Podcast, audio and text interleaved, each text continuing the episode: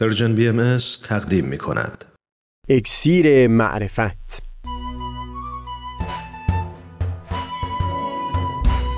مروری بر مضامین کتاب ایقان این گفتار نقشی نو هوشیاری یگانگی. از تا حمامه ازلی در شور و تغنیست قلب را از سروش او بی بهره مکن. از تا همامه ازلی در شور و تغنیست گوش قلب را از سروش او بی بهره مکن. گوش قلب را از سروش او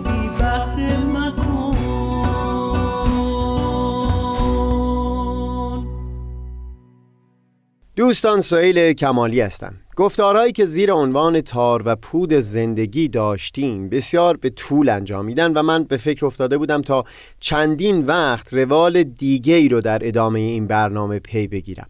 منتها پیش از این تغییر میل داشتم گفتگویی داشته باشیم. پیرامون روشی که در کتاب ایگان برای پدید آوردن تغییر و تحول پیش گرفتن. روشی که در سایر آثار حضرت بهاءالله و کلا در متون بهایی هم اتخاذ شده و به عنوان راه کلیدی برای پدید آوردن تغییر همواره مورد تأکید بوده در این آثار. یک جا در کتاب ایقان در خصوص ظهور حضرت باب اشاره به این حقیقت می کنند که چطور افرادی با پس زمینه های مختلف عقیدتی در زیر لوای ایمان به اون آین با یکدیگر یکی شدند گویی که همه از یک پدر و یک مادر زاده شدند. بگذارید بیان خود حضرت بهاءالله در کتاب ایقان رو بشنویم. و از یک جهت ملاحظه فرمایید چگونه وصل نمود. مثل آنکه ملاحظه شد که جمعی از ناس که سالها شیطان نفس تخم کینه و عدوان ما بین ایشان کاشته بود به سبب ایمان به این امر بدی امنی چنان متحد و موافق شدند که گویا از یک صلب ظاهر شدند.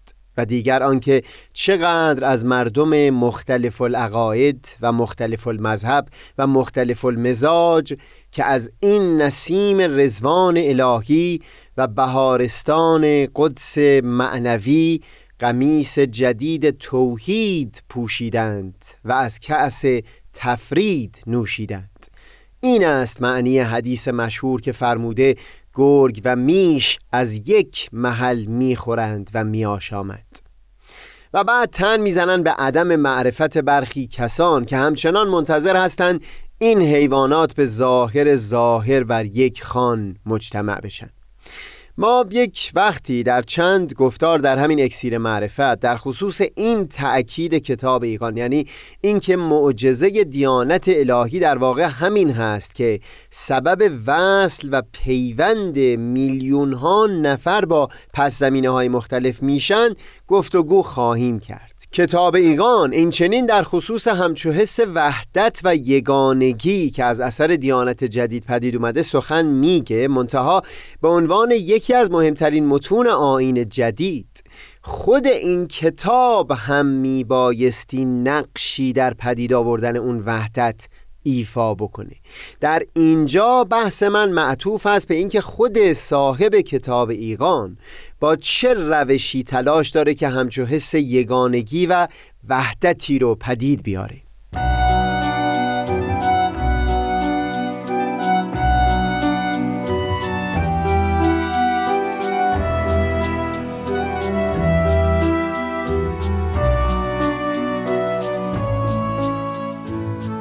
ما بارها اینجا و اونجا در گفتارهای مختلف در خصوص اهمیت معرفت و هوشیاری سخنها گفتیم. منتها در اینجا تأکیدمون بر این هست که پدید آوردن یک معرفت و هوشیاری بدی در واقع اساسی ترین راهی بود که صاحب کتابیگان و کلا دیانت بهایی تلاش داشت از اون طریق عالم رو به سوی آرمان صلح و یگانگی نزدیک بکنه. بگذارید از خود کتاب ایقان و موضوعی که مد نظر اون بوده شروع بکنیم و بعد همین روشی که در اینجا پیش گرفته شده رو بر سایر زمینه ها هم تطبیق بدیم. اینجا درباره نیکو بودن یا نانیکو بودن این معنی صحبت نمی کنیم اما بی تردید یکی از مهمترین منابع هویت بخشی در طول تاریخ دیانت بوده. دیانت سبب شده بود که عده بسیاری از مردمان با پس های گوناگون خودشون رو در زیر یک لوای وحدت بخش گرد هم ببینن. اما همون دیانت که تونسته بود بسیاری هویت های کوچکتر رو در خودش جذب بکنه و یک جامعه یک پارچه بزرگتر رو بنا بکنه از سوی سبب شده بود تا دیوارهای بسیار قطور و مرزهای بسیار پررنگی کشیده بشه بین یک جامعه دینی با اون جامعه دینی دیگر. اختلافات بین جامعه مسیحی و اسلام و یا درگیری ها بین هندوها و پیروان اسلام تجسم بیرونی همچون مرزهایی بوده. برای بنیان گذاشتن اساس صلح و یگانگی از جمله نیاز بود که همچو اختلافی میان جامعه های دینی مختلف هم برطرف بشه. روش حضرت بحالا اون نبود که مخاطب رو صرفا دعوت بکنن به اینکه مدارا پیشه بکنه نسبت به عقیده مذهبی اون دیگری. یا اینکه با در نظر داشتن این پیشفرض که تفاوتی اساسی در میان هست وارد تعامل و معاشرت با صاحبان عقاید گوناگون بشه. همچو برخوردی به نوبه خودش نیکو می بود. اما برای بنا نهادن اون یگانگی حقیقی کافی نبود. تلاش حضرت بالا اون بود تا با پدید آوردن یک معرفت جدید در جان و ذهن مخاطب. این هوشیاری رو در جرفای وجود او پدید بیارند که به حقیقت همه ادیان یکی هستند. هوشیاری نسبت به یک همچو وحدت و یگانگی سبب می‌شد تا حتی در تلخ ترین لحظه ها هم فرد نخواد هویت خودش رو از صاحبان عقاید گوناگون متمایز و جدا بپنداره. بگذارید این رو بیشتر گفتگو بکنیم.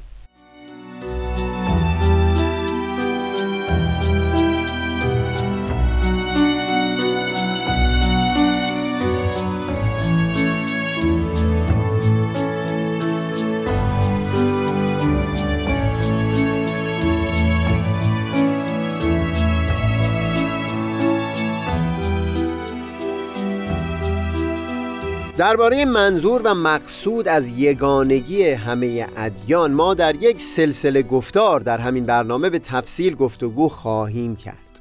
هوشیاری که حضرت بحالا در کتاب ایقان پدید آوردن مبنایی بوده برای دهها اندیشه دیگه که در سایر متون آین بهایی از همون زمان تا به امروز پدید اومده. نه فقط بیان اینکه ادیان مدارج تدریجی رشد و تکامل بشر در طول تاریخ بوده باشد. بلکه دیانتهای گوناگون جنبه های مختلف نمودها و بروزهای مختلف از حقیقتی واحد هستند.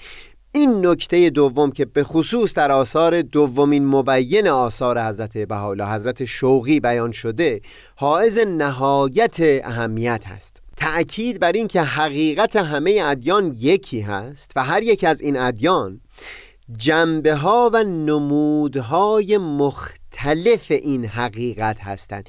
این سبب میشه که حتی همین امروز هم اون جوهری که حتی در قدیم ترین ادیان گنجانده شده دارای قوه و شایسته نهایت توجه باشه برای کاملتر کردن شناخت ما نسبت به حقیقت. بر اساس پدید اومدن همین هوشیاری و معرفت عمیق هست که وقتی یکی از دانشمندان بهایی اودو شفر آلمانی که در سالهای جوانی به دیانت با ایمان آورده کتابی در زمینه اخلاق در آین بهایی تعلیف می‌کنه بخش بزرگی از کتاب او نقل قولی هست از متون مقدسه همه ادیان پیشین. از اسلام و مسیحیت و یهود و متون آین بودایی و سایر ادیان.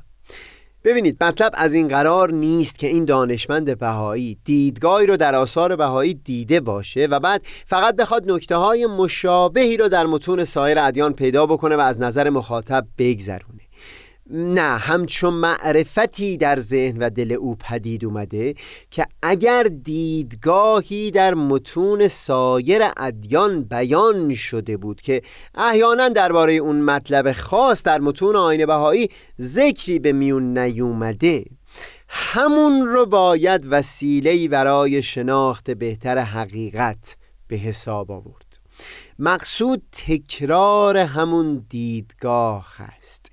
اینکه این معرفت و هوشیاری در جرفای جان فرد پدید اومده باشه که ادیان مختلف رو به عنوان جنبه ها و نمودهای گوناگون یک حقیقت واحد لحاظ بکنه و لذا همه اونها رو دارای قدر و ارزش بدونه در نزدیکتر شدن به اون حقیقت.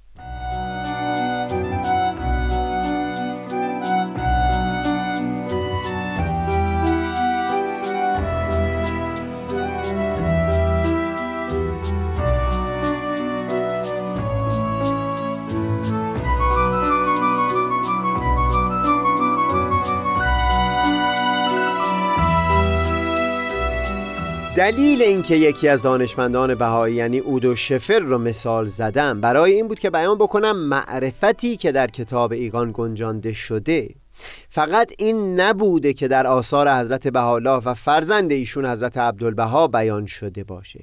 بله در آثاری که از قلم حضرت عبدالبها صادر شده حتی اونجایی که مخاطب فرد بهایی هست. باز پیش میاد که وقتی می‌خوان در جواب سوال مخاطب استدلالی ارائه بدن از متون کتب آسمانی قبل برای اون شخص شاهد میارن. و دقیقا همین هوشیاری و همین رفتار رو شما در پیروان آین بهایی هم می‌بینید یکی مثل جناب ابوالفضائل گلپایگانی دانشمند بهایی معاصر دوران حضرت بهاءالله و حضرت عبدالبها. در همه آثارش باز دوباره همین برخورد رو با کتابهای آسمانی قبل داره یکی مثل جناب عزیزالله مصباح در کتاب دلائل الصلح همینطور. در واقع حضرت بهاءالله در کتاب ایقان در کنار این بینشی این معرفتی که چند باری بر اون تاکید کردم به دو گونه دیگه هم در عمیقتر کردن این هوشیاری کمک کردن. اولی که به نظر من اهمیتش کمتر هست این بود که مفهوم برخی کلیدواجه های اساسی در متون ادیان رو توضیح و تشریح کردن تا نشون بدن که مزامین کاملا مشابهی در همه کتاب های آسمانی گنجانده شده. اگر معنای حقیقی تعبیرهای کتب مقدسه به نیکویی فهم می شد اما دومین گونه ای که صاحب کتاب ایگان به پدید آوردن همچو هوشیاری کمک کردند بسیار پر اهمیت تر هست و اون آموختن خود نحوه مواجهه خود نحوه برخورد با کتاب های ادیان مختلف هست اینکه موقع نزدیک شدن به این متون نیت فرد آموختن و فهم کردن حقیقت باشه از دل اون متن. چون باورمند شده به اینکه حقیقت همه ادیان یکی هست دیگه با این پیشفرض به اون کتاب نزدیک نمیشه که در کتاب اون دیانت دیگه حقیقتی نیست یا بهره کمتری از حقیقت در اون هست. همین هم هست که در کتاب ایگان چندین پاراگراف رو اختصاص میدن به نقد این باور رایج در میون علمای اسلام که قائل به تحریف کتب مقدسه قبل شده بودند. این یعنی باورمند شدن به اینکه همه حقیقت نزد منه و در کتاب اون دیگری بهره ای از حقیقت نیست. همچون مواجهه ای رو در کتاب ایگان به کلی زیر سوال بردن.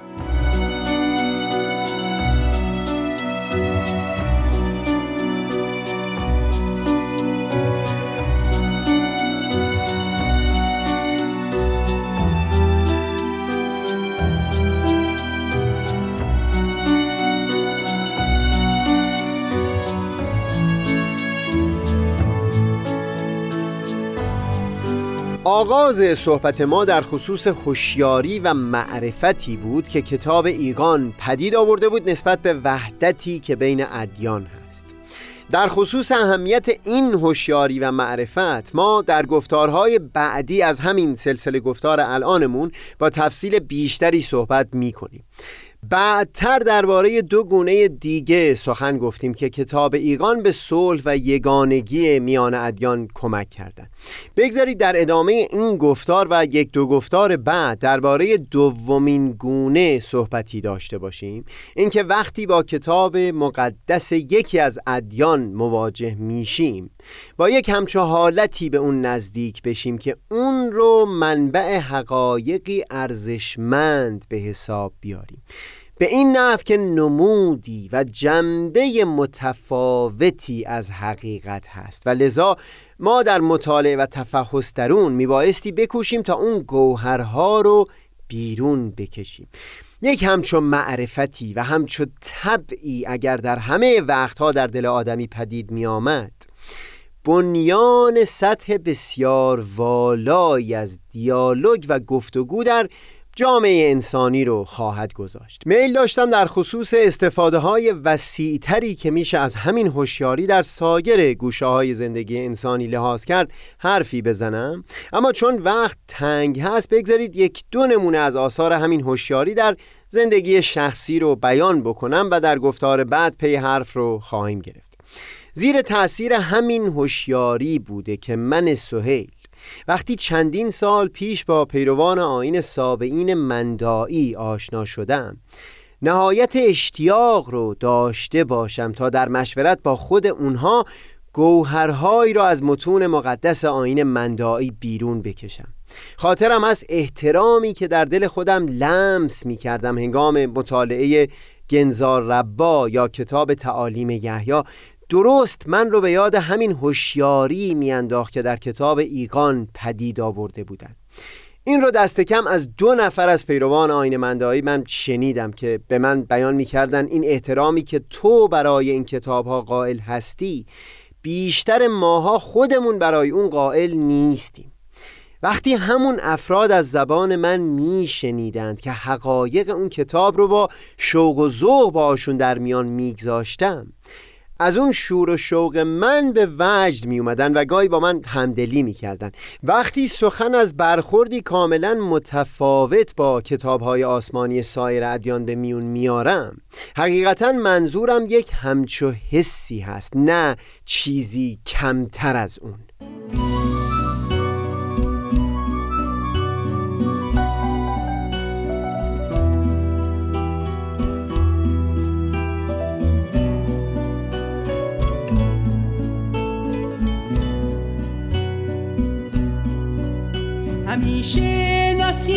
جان از مصر جانان نوزد. همیشه نسیم جان از مصر جانان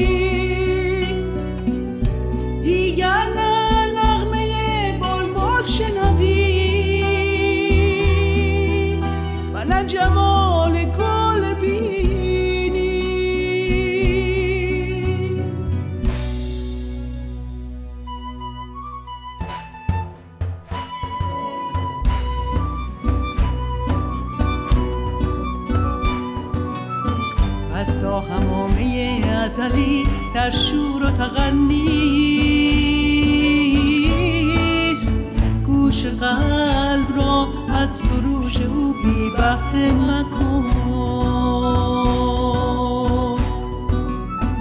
از تا همامه ازلی در شور و تغنیست قلب را از سروش او بی بهره مکن.